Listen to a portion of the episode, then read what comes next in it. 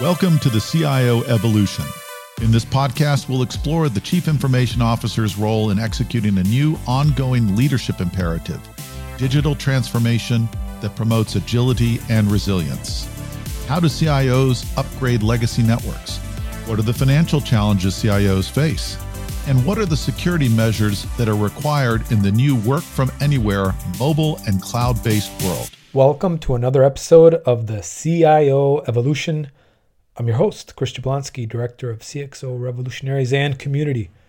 Despite all the hype, the world of generative AI is only getting more interesting. Apple is eyeing its first AI acquisition to help it apply models to publicly sourced video data without breaching privacy law, while an Italian data protection authority has deemed OpenAI's ChatGPT to be in breach of data protection rules. And these are just a few of the many AI headlines this week. Over on the enterprise side, CIOs continue to struggle to balance the risks of using AI against those of not using it. Recently, two of the industry's leading voices in cybersecurity and digital transformation shared their insights for securely enabling artificial intelligence.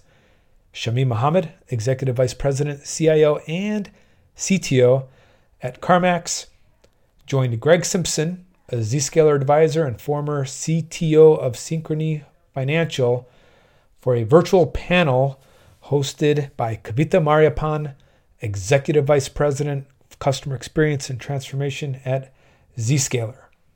They addressed how to set up transparent governance of AI initiatives while incorporating risk management. They covered how AI is already turning into a general purpose tool already widely used in organizations, both sanctioned and as shadow IT, and what all that means for leadership today. I was intrigued by how CarMax put AI into use to drive business value, such as delivering high quality customer experiences. Enjoy the recording and please subscribe to the CIO Evolution if you haven't already done so and share this episode with your network. Thank you. To kick it off, uh, Greg and Shamim, welcome. Thanks. Thank you. Awesome. Um, Shamim, let's kind of start with you. Um, you know, AI has left the browser and it is now everywhere, extremely pervasive. Um, just a couple of weeks ago at CES, I think it was evident, you know, every presentation touched upon AI, and it was in about just about every product category, from PCs to appliances to cars, um, and you know, uh, right down to new uh, talking about new Gen AI models and NPU processors were a massive focus. Um, so, what's your take on what we've seen in 2023 that promised to be the year of AI? And now as it appears to move forward more and more as a general purpose technology in, in kind of broader industry and community. Yeah, the 2023 was the year of AI. However, as all of us know, AI has been going on for a long time, right? We all been working with AI. We AI has been incorporating a lot of our technologies we've been using behind the scene. But what made a big difference in 2023 is the um, uh, debut of ChatGPT. So the AI became mainstream.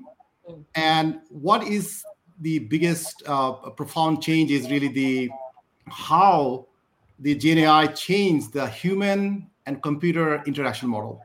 That's really what changed. And that change is going to continue. In my 30 plus years of career uh, in technology, I've never seen anything uh, becoming so popular so quickly and gaining so much momentum. So a lot of excitement in 2023, but I think that momentum will continue and we'll see a lot more innovation in 2024. And you know, Gen AI and AI as a whole bring a lot of possibilities, a lot of exciting opportunities to change the human uh, uh, possibility, you know, work, how we work, how we live, how we get things done. I think it also comes with a lot of risk. So it's really the balancing the possibilities with the risk is what we have to be very cognizant of and manage very carefully into 2024 and beyond. No, I think that's that's you know pretty profound, right? If you think about it, the last massive revolution like this that we all kind of went through or lived through was the creation of the internet and the possibilities that that created and and the the downside and the risks that it presented, right? And I think with with with AI and generative AI has been around, as you said, since the 50s, but it's it's just the element of the human machine cognition and interaction that is so sophisticated now that we're able to really harness what AI can do for us, you know, uh, in terms of the application of like sophisticated machine learning algorithms. Um, so, Greg, I wanted to ask you, right, from your experience as a CTO, you know, with, with large organizations, with GE and Synchrony, and, and and you know the decades of experience that you have, you know, you have some insight on the impact of generative AI, um, and you know what it has had on creative work, and what do you believe, you know, there is to come. Anything different you see from you know the yesteryear to the last year to what's coming? Yeah, I mean, one of the biggest um, impacts on creative work it, it, was the writer strike. You know, so who would have thought that the invention of ChatGPT in November of 2022 would result in Hollywood going on strike in September of 2023? You know, it was, it was a pretty dramatic result from a technology being introduced as a prototype to an industry saying, wait a minute, we're on strike. I mean, so the creative world has been very anxious about the capabilities. And for good reason, if you look at the output of something like Midjourney version 1 versus Midjourney version 5.1 or now even Midjourney 6.0, it went from very poor drawing of a human's face to photographic realistic, you know, you can't tell it's not a photograph. Um, so the the rate of change in the rate of change of the capability is is probably the most dramatic thing. And now it's not just text generation and image generation. Now it's working its way into video generation. So outside of the creative field, if you're worried about, hey, I need some marketing images, wow, talk about a productivity increase. Right. You can just you don't need to go do a big photo shoot. Just tell uh, one of your favorite image generation programs to generate the view that you want of the living room you need for your ad, and there it is. Um, so the capabilities are are getting better faster and faster, and you know that's that's resulted in some ramp up of legal cases, right? How do we do this in a way that uh, respects copyright and so on. So right. a lot of, a lot of interesting work in the creative space for sure. A lot of intersectionality here with intellectual property rights protection and, and then you know and, and privacy, right? You know what's out right. there. It's AI generating what it's generating and, and infringing upon intellectual property rights, but also uh, how pervasive it is and in terms of privacy considerations. I mean, it's you know one thing about AI, I think in general and generative AI specifically is it's it's a fairly academic, you know, philosophical conversation, right? Really gets into so many interesting areas. Uh, for purposes of our, our, discussion today, though, I wanted to hone in on, you know, the roles that you, you both have and had and, and, and the conversations and, and, and, you know, discussions that you're, you're part of and the companies that you're leading. Um, let's talk about turning AI, you know, turning to AI at work, right? And, and what services, Shamim, I'm going to start with you. What's AI services and, and, and, and capabilities are you all making available at CarMax um, and then, you know, what guidelines and, and, guardrails are we setting, you know, you setting up as an organization in terms of use um, and abuse, right? As, as, as, we think about it and kind of reducing the risk from shadow AI uh, or just, you know, really um, inadvertent usage that is meant with good, good, in good faith that could, could present risk to the organization. Yeah, Kavitha, I think uh, a comment uh, Greg made kind of interesting. You know, the the Chat GPT um, end of 2022 is when sort of uh, got the attention and it skyrocketed from there. But at CarMax, actually, we've been using OpenAI and Chat GPT probably at least a year before that. So our teams actually have been experimenting and testing and finding ways to leverage whatever technology is out there to drive great experience. So we were we're actually an early adopter as it relates to Gen AI, and probably one of the best early use cases, business use case um, of using Gen AI for uh, driving true business experience. So that's something I think uh, my our team uh, I'm very proud of that work they did. But it's not just an anomaly, right? What happens is, as an organization at CarMax, we've been very laser focused on customer experience we believe that everything revolves around the experience, whether it's for the customers or even for the associates.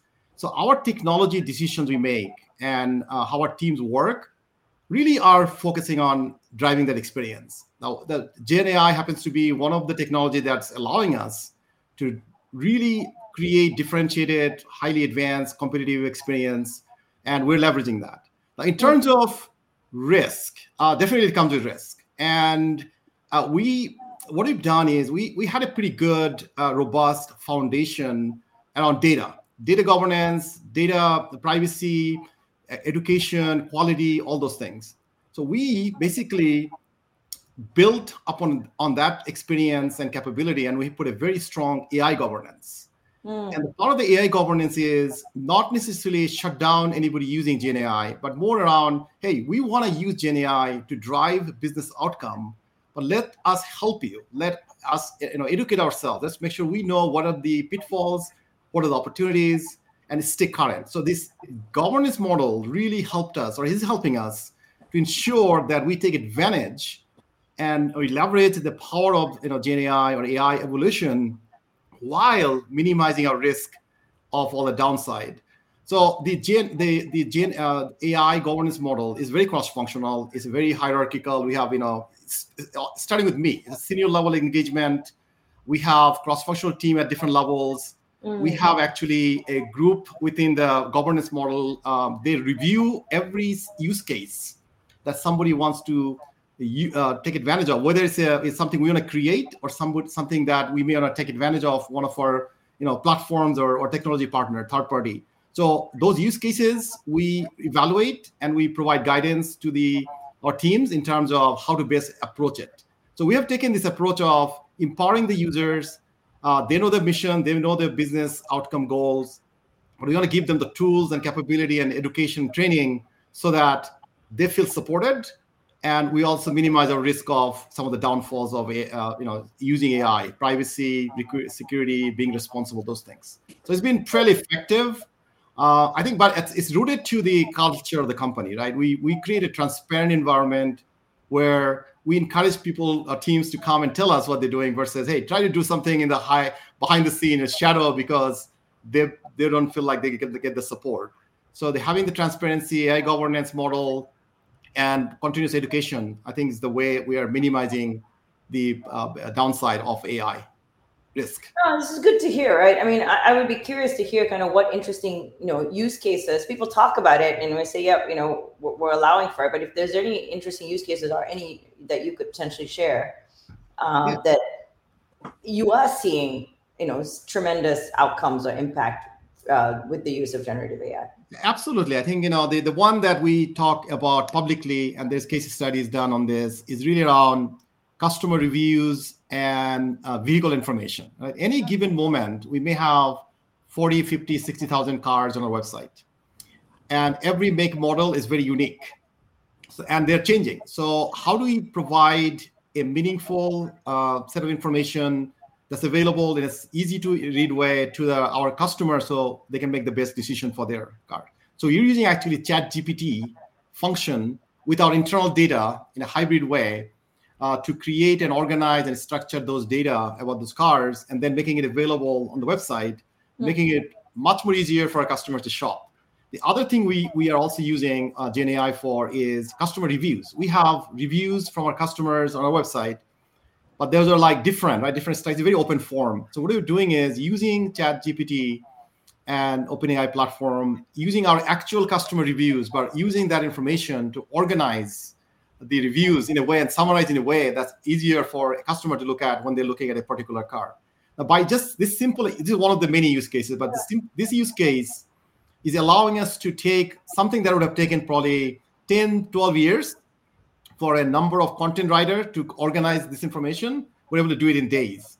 Now we have, uh, because of our AI governance and the process we have in place, a human in the loop. This information is not just getting published automatically. We actually are incorporating some of our responsible AI and guidance and core principles of safe use of AI so that this information is we can stand behind it it meets our standard and it keeps us you know make sure we're at the forefront in terms of using uh, responsible ai although we're using ai to generate all this content So that's one example. But the other areas I would say quickly, you know, pricing, how we price cars. We're using AI algorithms. Where uh, digital merchandising, how the cards are organized and pictures taken, those kind of things. We, we're using a lot of great algorithm, machine learning technologies to optimize all of those processes within the company, and that's helping our uh, internal associates. Uh, the last use cases around code generation. Mm. a lot of my engineers are actually experimenting and and, and using uh, Gen, Gen AI capability to generate codes and that's a huge uh, i'm excited about that because as you know there's a scarcity of software engineers everywhere so if you can free up some time and yeah. uh, and and you know 10 20 30 percent of the time and generating code through gen ai capability they can actually do free that use the time to do other things and right. grow more uh, you know, cool, cool things that uh, they, they, they, can deliver. So I mean, most of us know, like the massive data sets, ETL is where you spend most of your time, right? And so if you're freeing up your data engineers to to be able to actually work on more productive, you know, impactful things, mm-hmm. then then that's awesome. I mean, and and Greg, I wanted to, this this is great, Shamim. Thank you for sharing those use cases because I think it, it kind of just you know sets the context for what we're really talking about. Greg, you know, picking up from where Shamim left, Shamim left off in terms of like the broad swath of use cases, right there from from you know multimodal, multimedia, um, you know different types of use cases. You know, we all know turning a lot of this data into you know a uniform input, right? So that you know you can perform the ETL that you need to perform, um, and for for you know the right questions to be asked for these algorithms to to to do the work that they need to do is fairly tedious and time consuming, and you know not done right, not training the model right, it's going to result in a ton of false positives, right? So any guidance from you, um, your thoughts around kind of you know we know it's an essential steps, but like as an executive, as a CIO, as a CISO, as a CTO what should CXOs be thinking about and to help frame kind of the cost benefit analysis around some of these new sanctioned AI projects? Because if you're not sanctioning it, it's happening. So yeah, there's a, there's an old saying: if you're if you're not early, you're late. This is the kind of technology mm-hmm. where it's really hard to be right on time and say, well, should I jump in now? Or if you don't jump in now, you're gonna be late. This technology is is going at such a fast pace. You can use it today, and as Shamim said, with a human in the loop, you can you, there are real use cases that are valuable impacts right now software generation is a great example Your, people are seeing 50% improvement in productivity for software developers that use gen ai versus don't use gen ai these tools are already out there and available copilot from microsoft for example for for code generation is a great uh, platform for for developers there's a lot of tools that work right now in terms of the data um, the good news is it doesn't have to be that hard. The AI can learn from unstructured data. The key is for people to get a handle around their data and know what data they have in their business and in their industry that's valuable to them so they can use it. Um, even before Gen AI, you know, getting a hold of all your data and using it for machine learning was a very valuable use case for AI. So, and in many cases, the machine learning didn't need highly structured data. It can work across unstructured data sets.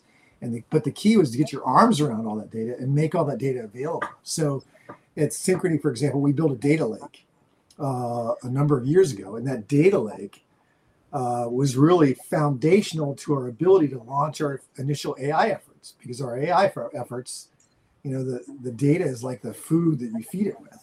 And that's mm. true with generative AI as well. And the good news is for generative AI, there are tools right now that you can say, here's a URL.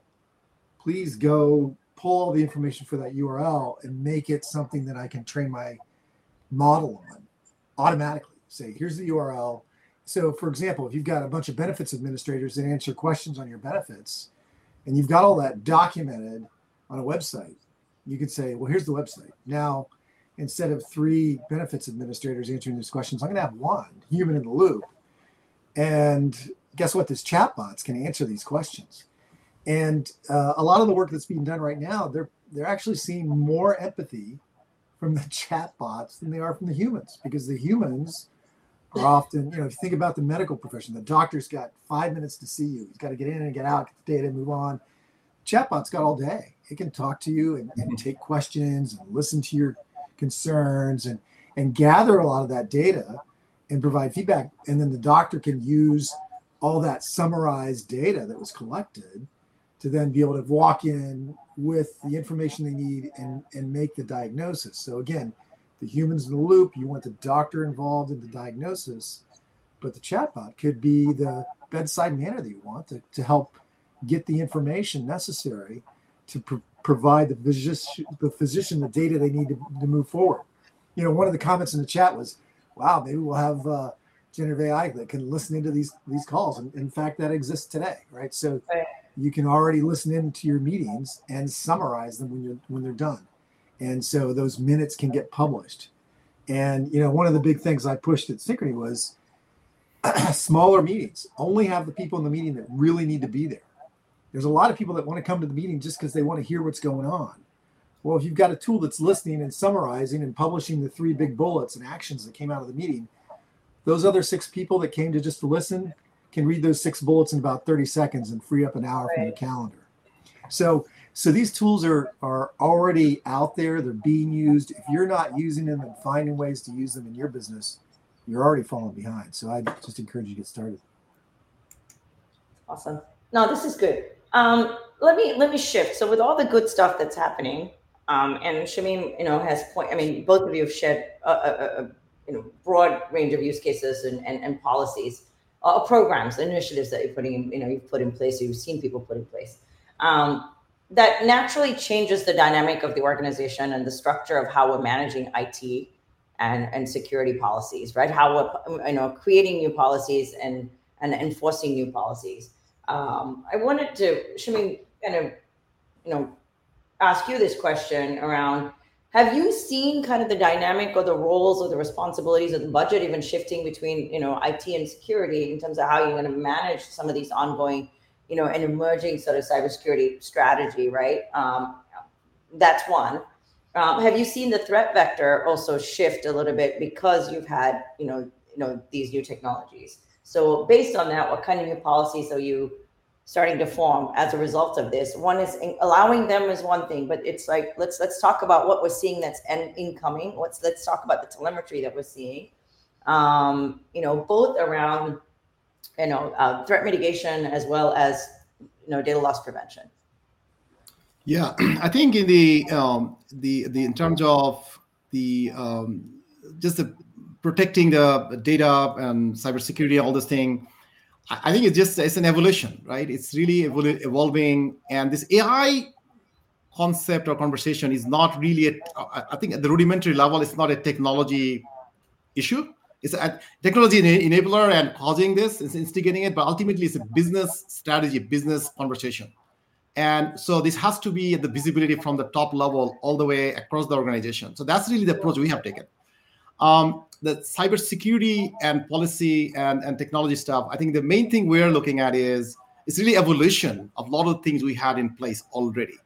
Um, you know, we know that you know the threat vectors are increasing. I mean, you know that uh, even before AI, but AI is really creating that those threats exponentially more.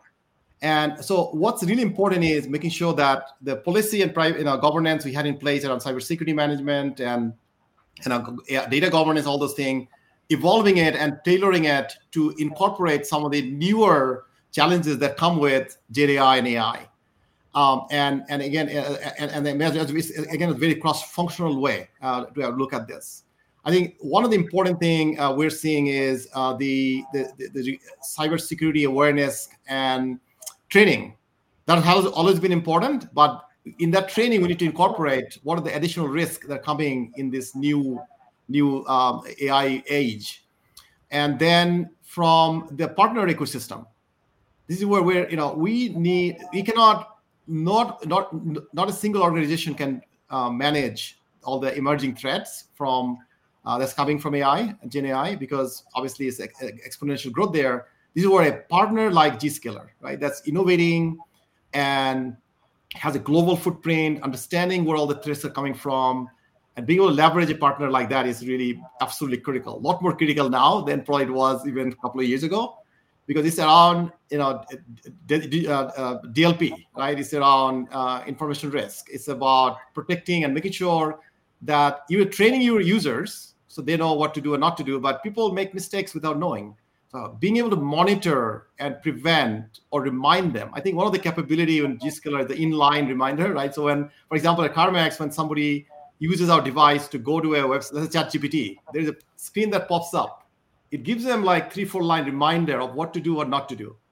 Uh, or if somebody sh- share, share some information uh, that they're not supposed to, right? And then it, there's a reminder. So we have those automatic protection in addition to human and making sure uh, they're trained, they're educated, and they're staying current to all the threats. But the partnership between you know CIO, the technology, the CISO across the company is a lot more important now than it probably has ever been, just because it is a collective effort for the whole organization.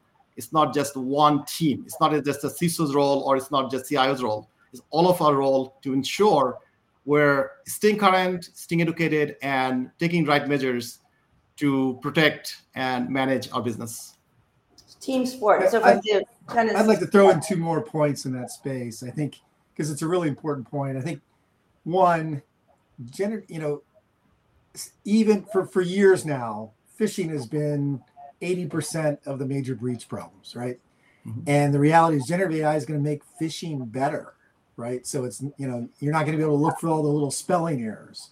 The words are going to be actually well written and it's going to sound really important. So I think things like phishing we just have to we have to train our users to resist the fish resist the click on those links that they're not aware of. So so that's that's a good example where it's the same threat but it's improving through generative ai the place where it's getting maybe even more difficult are things like signatures right? So if you can generate malware now i can say well let's generate a thousand different variations of this malware so that it doesn't it's not picked up with that signature now I need a thousand signatures to find all the different variations of this malware. So that's an area where it's where it's compounding, you know, in terms of the number of threats out there. So there's some real threats with generative AI, but often, you know, it's the same sort of protections that we need, like phishing education. So uh, just a couple quick points on that space I wanted to throw in. No, I think you you you you know you went exactly where I was going to go in terms of like signatures and and you know iterations around these signatures, right? With just minor coding changes and what that what problems that pose. Um, to summarize, I think like you know from what both of you have said, user awareness training we need to keep going. We need to we don't take the user awareness training from last year and go everybody do it. It's you're certified, we're compliant. You kind of almost have to evolve your user awareness training to encompass some of the latest you know threats that are that are pervasive or persistent. I think that's one fine grained policy definition, Shamim, like what you said, and then the ability to enforce that um, so that people don't feel like, oh my God, I did something bad. This is, if I'm seeing things, I, I need to be educated, and you need to create that close feedback loop where they're part of kind of the, you know, your part of keeping the organization safe, right? I think this is, know, often I think a lot of our user awareness training comes from up above. It's cookie cutter, you do it, you get your certification, you get access to the systems. I think we really need to start thinking about that. Like like you said, Greg, there the uh, landscape is shifting really quickly, and you know we we don't even know after I get certified and you know and I've got 12 months of user awareness training that allows me to get access to the systems. What new threat vectors are going to you know be present in three or six months? Um, so how how do we create that level of like vigilance, joint vigilance, right? Um, and then right. the third thing, I mean, one of the things you said was also about um, joint design partnership, working with your ecosystem and your, and your vendors and your partners, where you're co-innovating, right? And I think this is where the no one's got this figured out. No one's got, yep, these are the exact policies that work. These are the exact, you know, processes that work. Everyone's saying we're going to ring fence some of this. We're going to allow this to flourish in a controlled environment. We're going to learn from it, and then we're going to implement, um, you know, uh, policies where we think things are things look nefarious or not, right? Um, and and continue to to work on this. But I think joint design partnership plays a huge role where you're working with your vendors in terms of the telemetry you're seeing and you know and specifics to use cases so that people can also develop products and platforms and technologies and solutions that start to address some of this. So that kind of open information or information sharing um, is is critical. Um, we're kind of coming to almost the end in the last few minutes. So I wanted to I wanted to ask a couple of other questions, um, and I'll just throw it out to both of you. Um, let's start with, let's look at a couple of questions from the audience here. Um, we talked about data loss already. Um, AI capabilities. Let's um, talk about continuing to cover an expanding set of knowledge work. So we talked, you both have kind of touched upon lots of use cases. Uh, what types of work in the enterprise do you see are being most susceptible to AI disruption? Kind of a left field question, but yeah, I think you know it's. Uh, I think every role will have some impact. I think even at the role of my CIO or CTO role, I think I think I think there are things uh, as Greg was mentioning, like uh, some like Office 365 Copilot. I mean, my job, all of our job will somehow be enhanced or impacted. I think the biggest one is going to be like customer service roles um, or call center roles or even software engineering roles. And anywhere uh, we can use GenAI to generate codes or automate or uh, create efficiency and, and better experience, I think those roles are going to get impacted. But at the same time, I think what's exciting is there's going to be a lot of new roles created. Like we need more AI engineers, we need more data engineers, and those type of roles we're going to see a huge demand, and we need to make sure where we can create and uh, cultivate those talent. That's a good point. Yeah, it, it, with generative AI, really every employee can become more productive. So I think enabling your employees to leverage these tools. Some of your best employees are already doing it, even if you sort of blocked it down inside. They're going outside, trying these tools out, and learning how to do things. And they're generating agendas. They're they're generating, you know, marketing blurbs. They're they're generating whatever they need. They're generating PowerPoint pitches automatically, and then and then editing them. So with the human in the loop, you can you can enable your best employees to become more productive today and that's across any number of functions, whether it's sales and marketing or engineering, software engineering for sure with the coding. So, so I think uh, enabling people, you, you're at a bigger risk if you don't enable these tools for your employees yeah. than if you than if you do. And there are a number of ways to enable them in a safe fashion to protect your data. You know, whether you use Microsoft in a, in a private tenant, or you know in the extreme case you go get SambaNova dedicated hardware in your data center to run a private open source model i mean there's there's lots of ways to protect your data and and use these tools effectively in your businesses today you know i think that's that's um that's that's accurate because i think for, if we've learned anything at all that you know when saas applications started proliferating sanctioning folks to use only private applications in your data center was never going to work. People were going to use the convenience of SaaS applications. Shadow IT was, you know, was and did happen, right? So yeah. I think we've learned anything from that. We we learned that this is a good thing, and with good comes the other risks. And um, this is this is going to push us. I mean, I'd love to be able to sit here 12 months from now and see what what what has transpired, right, and what we've all learned and collectively seen. Um, yeah. This. Yeah. I'm, I'm a lot older than you. I remember, you know, when VisiCalc was introduced, when I was a co-op student at a manufacturing plant and they were taking data and big paper ledgers. And I came in as a co-op student and said, well, there's, uh, you know, this computer over in the corner that nobody uses. It's got VisiCalc. I could do this, you know, and suddenly I walk into the manufacturing weekly meeting with reports and graphs of all this data. And they were just like, there's a wizard from the future here. I think generative AI is the same thing. The wizard from the future is here the people that use it are going to get some incredibly productive things done that people are going to be surprised at. And so take advantage of it because it's going to be commonplace very, very quickly, much faster than the spreadsheet was adopted.